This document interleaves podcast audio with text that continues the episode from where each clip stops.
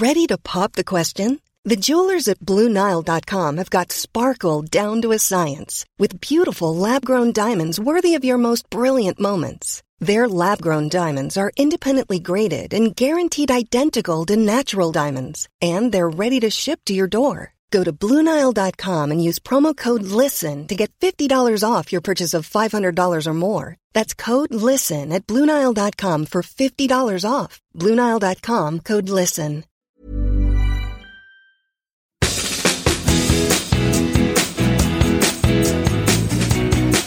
So here we are. Here we are, and here we go. You've been status quo. Yeah. I wouldn't have had you down as a fan. Yeah.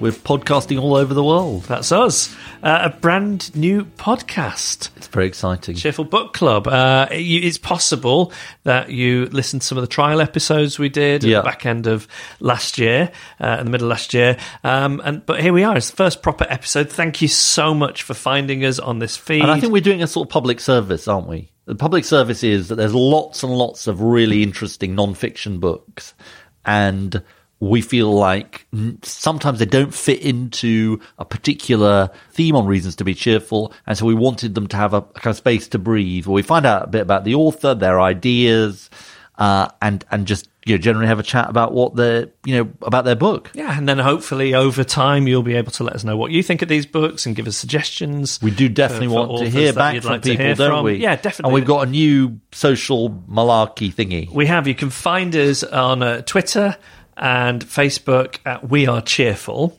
and then on Instagram at We Are Cheerful UK. Somebody's got We Are Cheerful already. Right.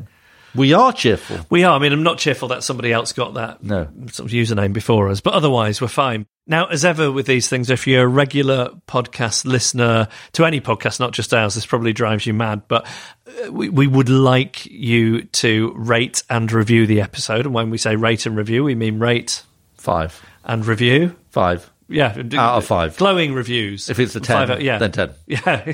Otherwise, save your ratings and reviews. Exactly. the- the Review re- somebody else. The reason you hear podcast hosts begging you to do this is this is how they they go up the charts. It's not the number of downloads; Yeah. it's the amount of people enthusing about it, and then that way other people will be able to find the podcast and join our book club. Yeah. I think we should say something about how we're selecting the books. Yeah, so I think our criteria are it's it's people with big ideas and people Making the world better. making the world better and stroke or thinking about the world we live in in an interesting way. De- definitely. And if people have got ideas for books we should feature, they don't need to be, you know, just about to be published because we'll we'll do some new books. But you know, a book that was published six months ago, it's got really interesting things to say. You know, there was book club wasn't around then. Yeah. uh, we, I mean, we'd we love struggle to, do them. something sort of pre nineteen what fifty. We got to make sure the authors Probably, are still around. yeah, probably. we don't want to be doing George Eliot. George Orwell probably are out, out, out. But you know, Are you there, George? uh, you know, but Tap once for yes. but but sort of beyond that, yeah, yeah.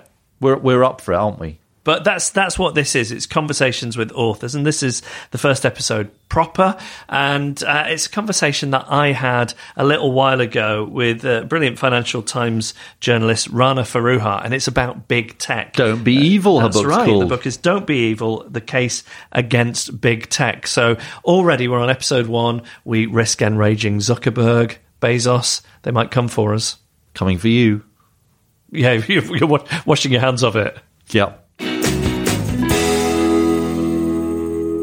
Hello to my guest for this episode of the Cheerful Book Club, Rana Foroohar. Hello. Hello. Uh, the the book is tremendous. It's called "Don't Be Evil: The Case Against Big Tech," uh, and as I say, it's, it's excellent. But I am slightly worried for you. In that, are you not worried that one of these guys, like I mean, let's pick one at random, Elon Musk, is going to have, have you disappeared? I mean, he could shoot you into space. you know, I was stunned actually. I, I I don't know if Jeff Bezos actually thinks about me, but just the opposite has happened. Amazon has put the book on its top 20 best nonfiction of the month and I recently got an op-ed put into the Washington Post, which he owns. So I'm now getting super paranoid. I'm kind of like, oh, it's a strategy. Yes. You know? yeah. Yeah. It is. It's them saying. Meanwhile, we're- he has no idea who I am. this is them saying, "Oh, we're not evil. Look, we're yeah, promoting exactly, this book. exactly. We're- and then I'm like, to- why is Amazon doing that? Why is it not Google? I don't know. Do you think? I don't know if you know. There's a, there's a famous Mitchell and Webb sketch over here where they're playing uh, Nazi soldiers Hmm. in, I think, the trenches, and, and one turns to the other and says, "You don't think we're the bad guys, do you?" and I was, wondering, is, is there a sense of that? Do you think in Silicon Valley? Well, there's definitely a community of recovering techies now. And in fact, one of them was quite a big source on my book. There's this guy, Tristan Harris, um, who started something called the Center for Humane Technology. And he is the former uh, ethics officer of Google. And he worked there until he decided Google had no ethics. And then he had to go outside and found this group where they're now having tons of refugees come from Facebook, Google, and all these companies and then try and figure out how to fix this stuff. So they're almost like these people who defect from the Scientologists. Or In, indeed, Right. indeed, yeah.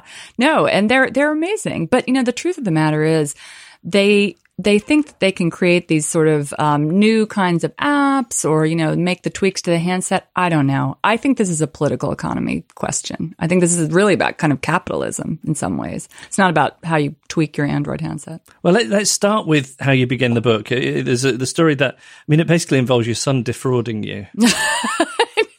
True. You know, I told Alex was my son who's now 13. He said, Mommy, I don't want to be in this book. I'm like, you're going to be in this. This is your college fund. You're in this book and this is your punishment for spending $900 in a football video game, which is how I got interested in writing the book. Came home one day, um, opened a credit card bill and I noticed all these tiny charges, $1.99, $5 here. And so I start tallying them all up, and I, they're all from the App Store. And I think I can't have bought that much music. What's going on? Tally them up. It's over $900. And then I think, who else has my password? Alex, my then 10 year old. So I go downstairs and start kind of interviewing him about this and just pulling him away from the phone for mm-hmm. starters is quite a challenge. And it turns out he has been offered one of these free game, free in quotation marks, free games.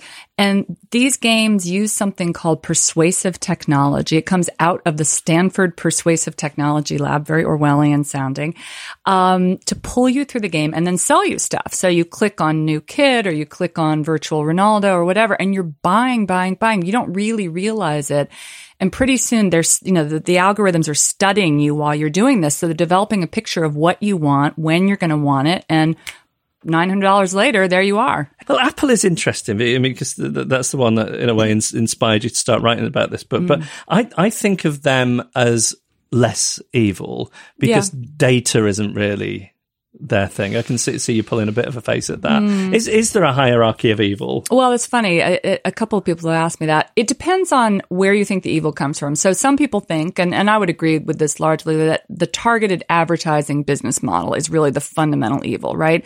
And that's the idea of, all right, these firms, Facebook and Google, uh, typically follow us around, harvest our data, and then create algorithms that literally tell us what we want, give us more of that, and then they monitor. It's, it's just incredible. They keep making money, making money in this vicious circle. That's also the model that gives you the kind of political polarization that we've seen in the sense that when you click on cats, you get more cat videos, but when you click on right wing hate, you also get more of that. And so you get pulled down. Although I will these- say, from seeing the behaviour of some of my relatives on Facebook, there it does seem to be an overlap between those two things. Always think of People- cats as being more progressive, but I don't know. Maybe Yeah. I'm wrong.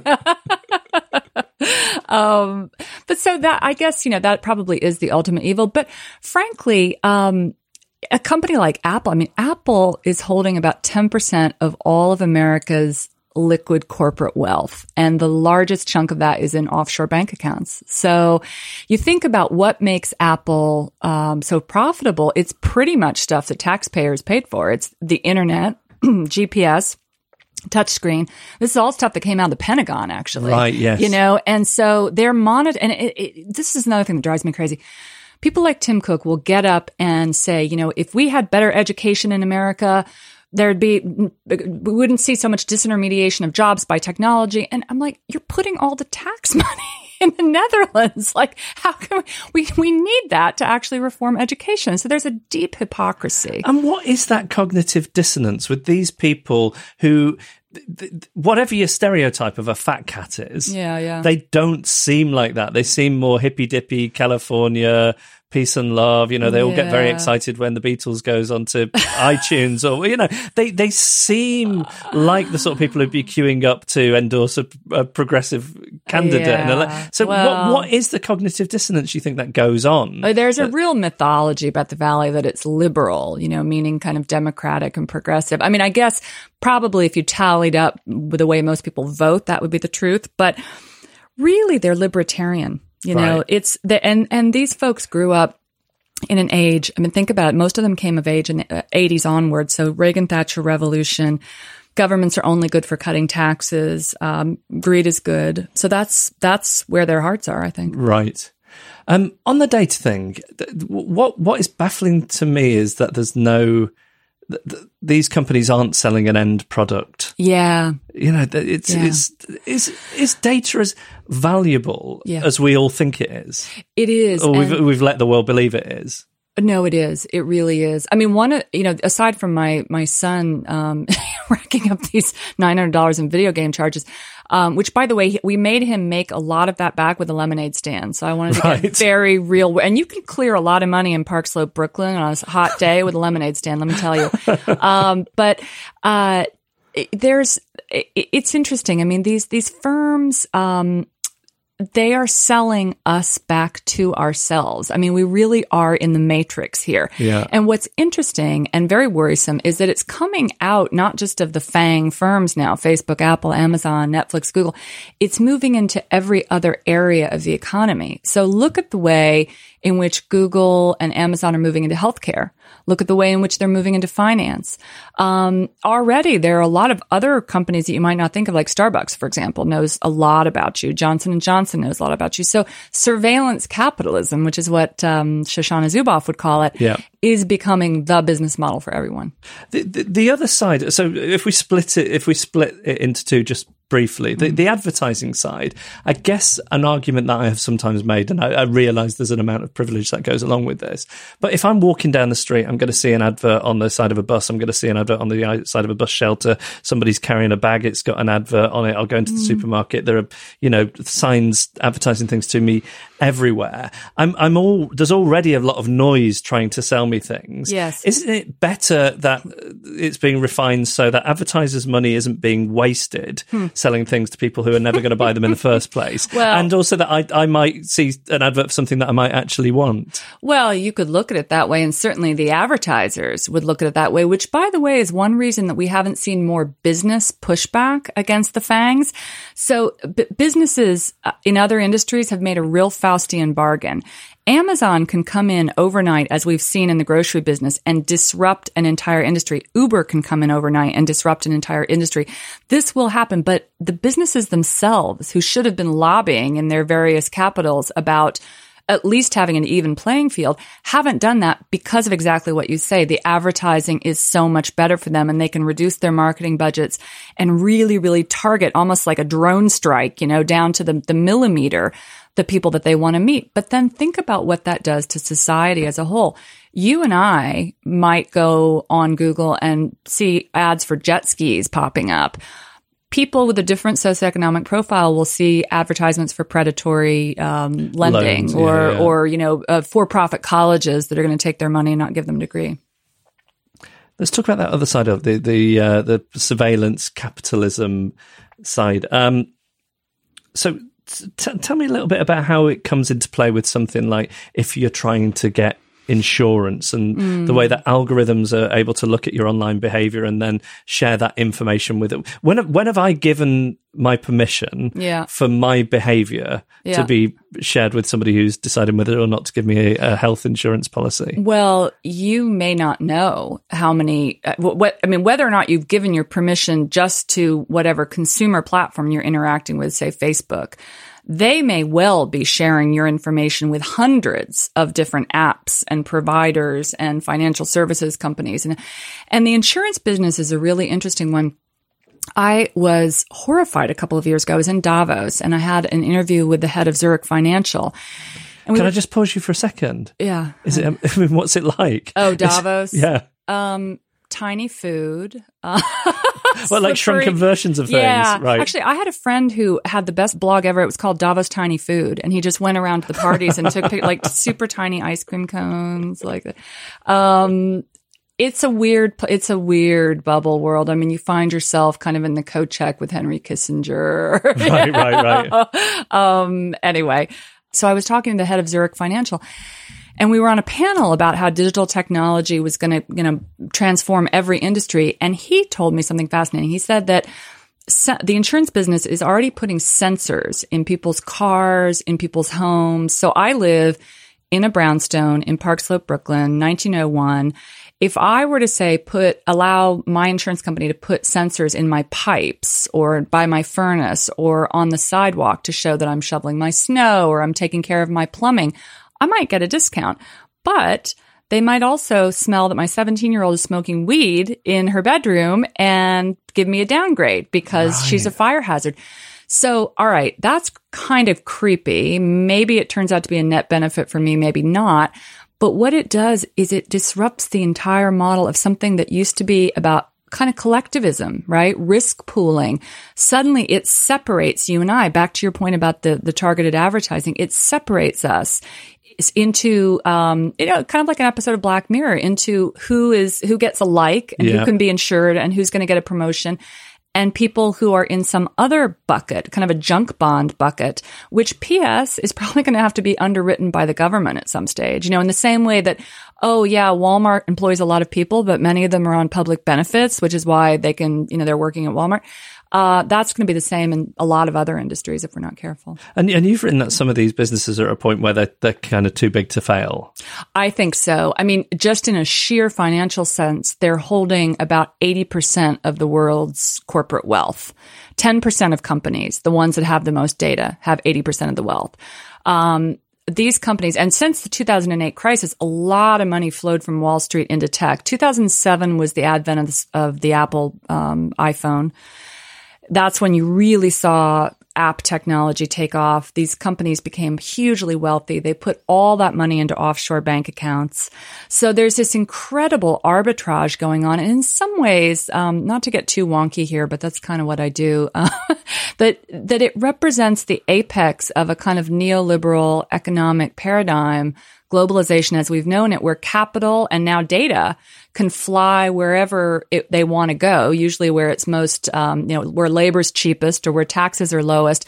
And yet individuals and governments are left to deal with the problems that that creates on the ground. Well, that's something I wanted to ask you about, about what kind of sway these companies now have Yeah. in government, or and then maybe we can then go on to how imp- how how much really that matters to them if they consider themselves ab- above government. You've got this fact that I think it's Google has a building to house its lobbyists in Washington that is bigger than the actual White House. It's true.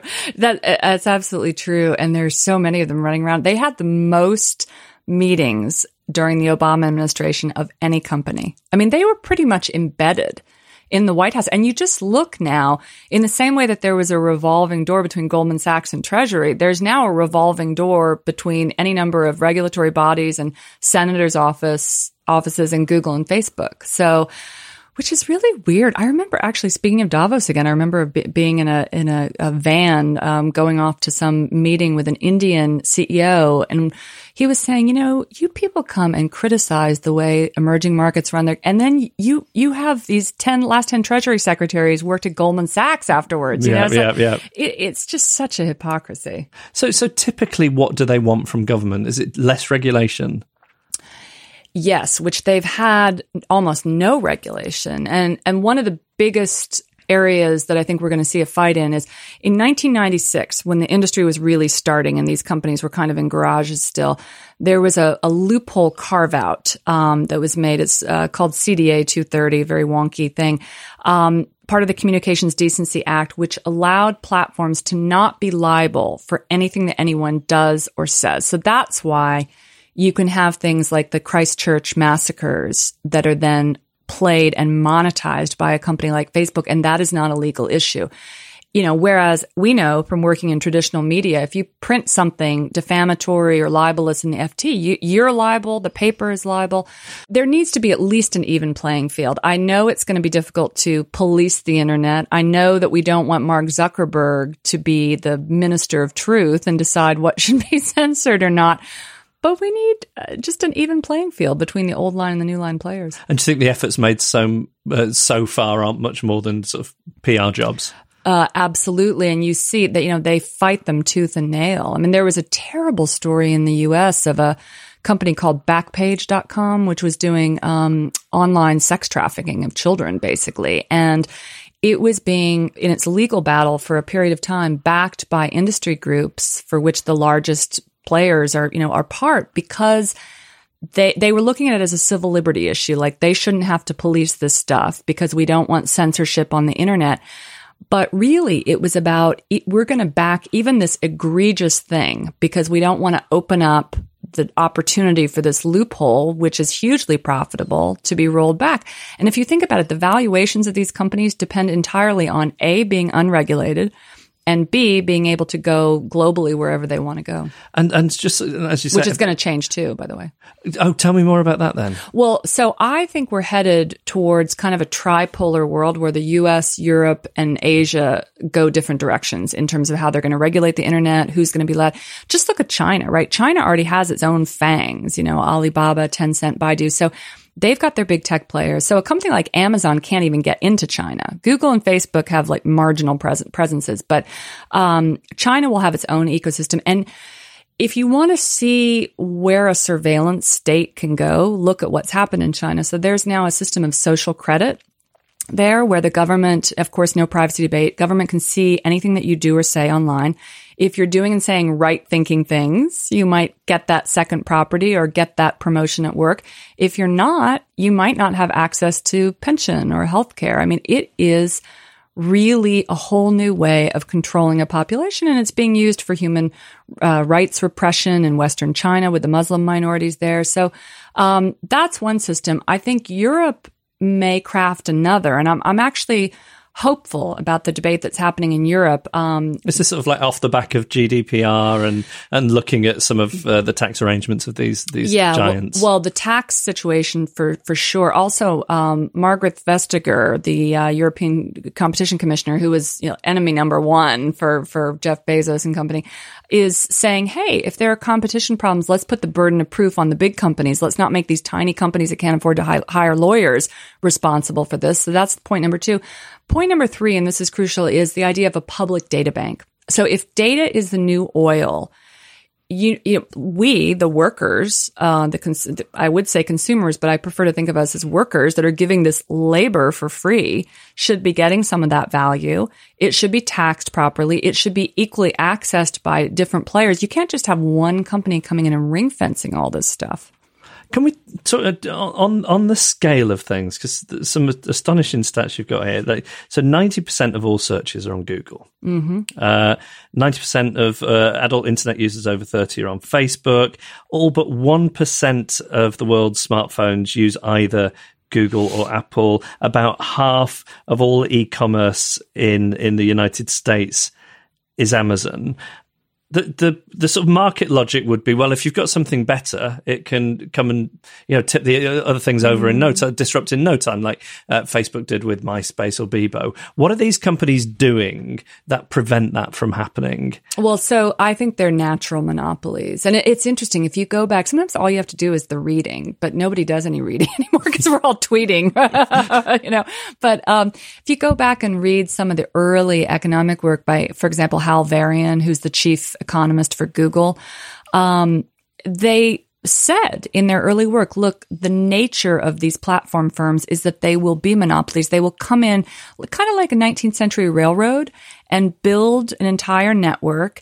And then naturally they can own the cars on that network. They can own the thing that goes in the oil or the coal or the grains. In this case, it's data, but they can own that entire thing. And so they are natural monopolies. And at some point you have to probably break them up, treat them like utilities, which I think that kind of regulation is coming down the pike.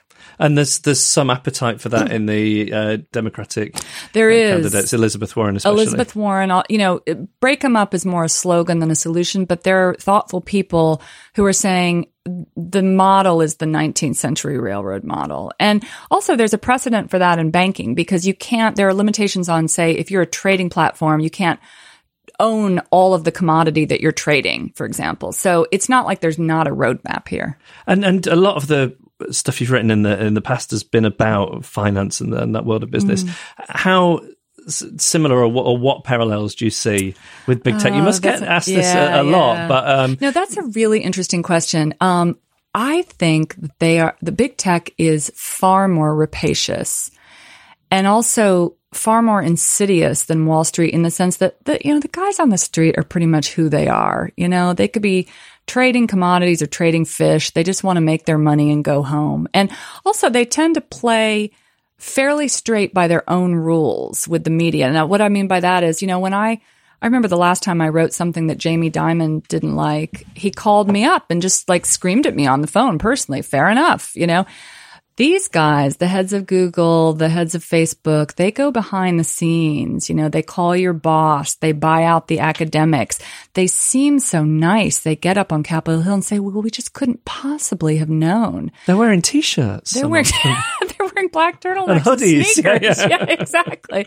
Um, they are the sharpest elbowed operators in town. That's believe so... me. They will try and get you fired. They will cut you cold. Actually, one of the things I found when I was reporting my book, there is an omerta code in the valley and it is so difficult to get people even who have been completely wronged by the top firms to speak about it because you will never eat lunch in that town again if you do right the end of the book you get into solutions yeah can you talk to us a little bit about that? I mean, what, what would you like to see uh, done? Well, for starters, a proper narrative, which hopefully the book will will provide something of that. Um, I think that some of the things that California is doing are really interesting, actually. So California is the birthplace of so many of these firms, but they're also ahead on thinking about it. I think arguably even more ahead than Europe. So recently, um, the governor of, of California, uh, Gavin Newsom, floated the idea of a digital dividend. So again, if you think about data as a resource, then it should be taxed and some of the value should go back into the public sphere. So there's talk about possibly having a digital sovereign wealth fund where the companies would in some way have to give back some of this value. And then that would be used to enrich the larger ecosystem, healthcare, pensions, infrastructure, whatever and very very easy uh, model again norway. So yeah so if data's the new oil you do what norway do did with the north north sea oil. Exactly. And you know even alaska and wyoming states in the in in the us have done that too. So um, i think we're headed that direction. I think we're going to see that 19th century style breakup of networks uh, and commerce um, uh, frankly, I, I, think we've got to get money out of politics too. I mean, these companies are the biggest lobbyists, not only in Washington, but in Brussels now. And they are just blanketing these places with money. Well, that was something I meant to come back to. Mm. How much do they see themselves as, as above government?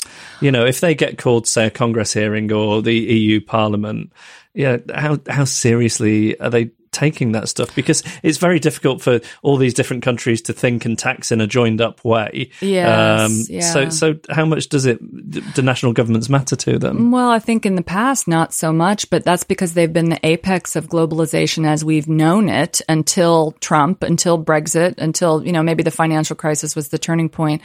Um, they've been able to just go where they want, do what they want, and not think that much about national governments. But it's a whole new world now. And I actually think that both geopolitics and consumer trends are going to favor more regulation and more public involvement because you really do have China now saying we're going to have our own ecosystem. We're we're going to play our own way. So we're not resetting back to the 90s.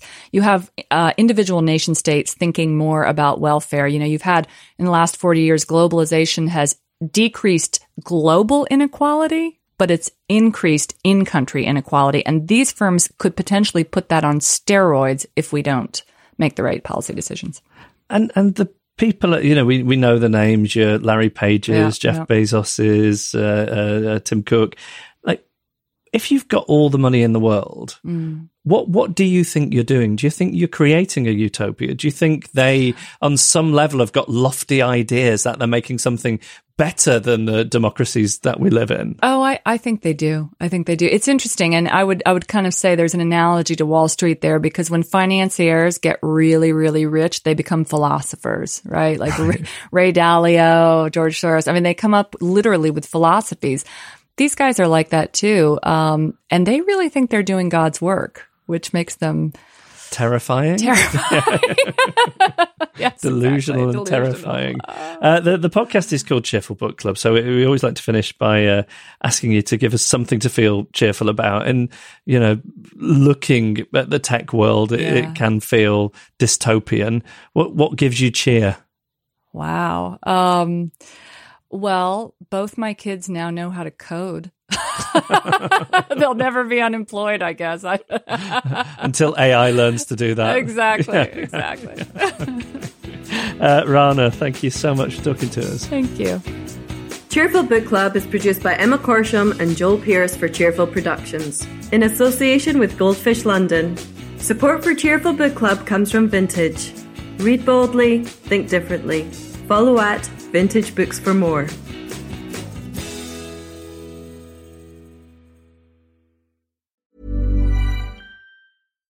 Ready to pop the question? The jewelers at BlueNile.com have got sparkle down to a science with beautiful lab grown diamonds worthy of your most brilliant moments. Their lab grown diamonds are independently graded and guaranteed identical to natural diamonds, and they're ready to ship to your door. Go to BlueNile.com and use promo code LISTEN to get $50 off your purchase of $500 or more. That's code LISTEN at BlueNile.com for $50 off. BlueNile.com code LISTEN. Hey, I'm Ryan Reynolds. Recently, I asked Mint Mobile's legal team if big wireless companies are allowed to raise prices due to inflation. They said yes. And then when I asked if raising prices technically violates those onerous two year contracts, they said, What the f are you talking about, you insane Hollywood ass? F- So to recap, we're cutting the price of Mint Unlimited from $30 a month to just $15 a month. Give it a try at mintmobile.com slash switch. $45 upfront for three months plus taxes and fees. Promo rate for new customers for limited time. Unlimited more than 40 gigabytes per month. Slows. Full terms at mintmobile.com. Summer's just around the corner, so give your body the care it deserves with Osea's best-selling Undaria algae body oil. Created by infusing Undaria seaweed in barrels of botanical oils, it leaves skin silky soft and glowing. Plus, it's clinically proven to improve elasticity and deeply moisturize without feeling greasy. It's safe, clean, vegan skincare. Get 10% off your first order at OseaMalibu.com with code GLOW, plus free shipping on orders over $60.